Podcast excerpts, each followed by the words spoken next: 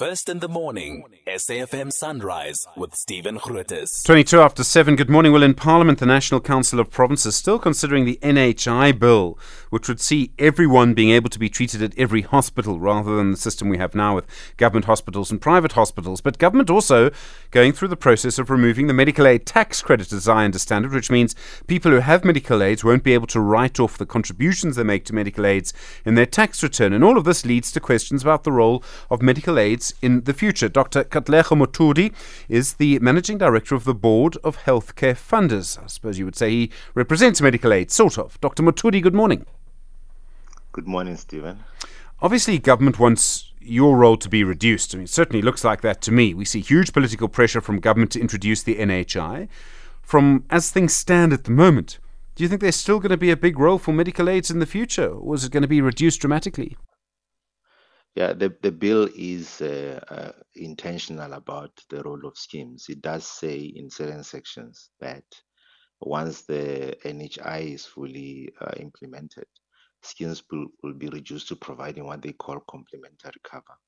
Um, we don't quite know how that is defined because uh, we we're not sure of what the benefits would be uh, provided.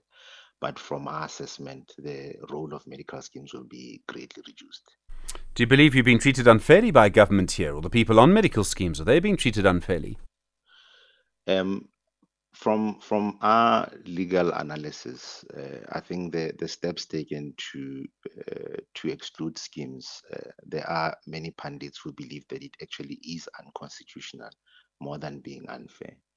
The reason is that uh, you would actually be uh, reducing access, and this is based on that currently schemes are providing um, additional access to healthcare services to about 9 million people. If you remove uh, schemes from participating in the NHI environment, it means that um, all all these people must now seek uh, healthcare services from the private sector. We know that the private sector is already overburdened. So by by by by extension, you are actually re- reducing access not just to people who are on medical schemes, but also to the general population because uh, everybody must now uh, feed from the t- same trough with already strained uh, uh services. From uh, infrastructural perspective, uh, medicines, as well as the, the health workforce that is involved. So um, it, it, can be deemed to be that um, uh, in that way. Hmm. I mean, sure. I mean, the other way of looking at it, and Dr. Mothudi, you'll know all of these arguments that go in many directions, is at the moment the poor are excluded, and why should uh, the rich get better health care than the poor? And I'm sure that's an argument that you have a counter for. Yeah, the, the, so we are aware that government does not have uh, unlimited resources, and even Section 27 of the Constitution says that um, there will be access to healthcare service to the extent that it's affordable to uh, the government. Now, medical aid schemes are already uh, participating in the healthcare system. Secondly, there's been other uh, interventions by the private sector to assist government to help those people who cannot afford medical aid cover through interventions like um, the low cost benefit options or primary care covers, it is in our estimation that an additional 10 to maybe even 20 million people could be taken under the wing of these services. So it's not it's not a matter of being elitist.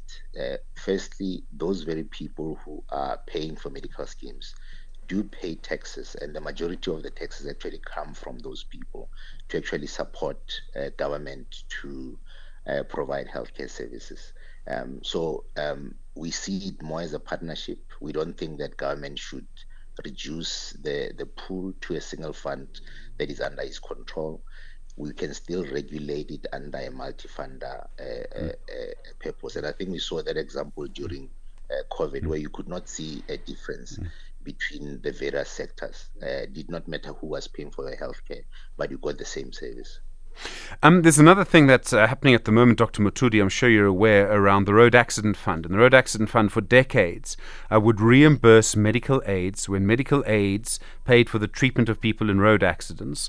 Now the CEO of the Road Accident Fund, Collins Letsoalo, is refusing to do that. In fact, um, the interpretation I think most people see of the latest Constitutional Court ruling is that the Road Accident Fund must continue that practice of reimbursing medical aids. But he has refused to do that. Discovery is taking him back to court. They say he's guilty of contempt of court. How do you see this? Should the Road Accident Fund be reimbursing medical aids?